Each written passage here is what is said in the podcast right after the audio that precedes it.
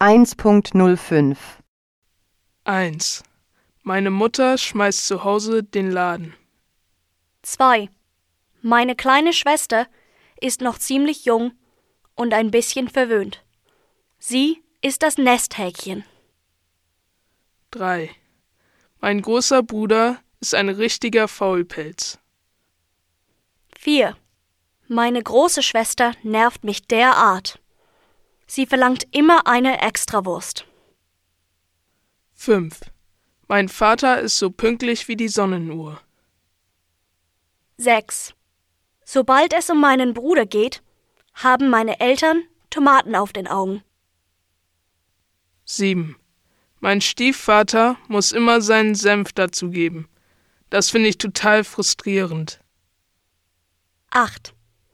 Wenn ich das Abi in den Sand setze, gibt's zu Hause Ärger. Da können Sie Gift draufnehmen. 9.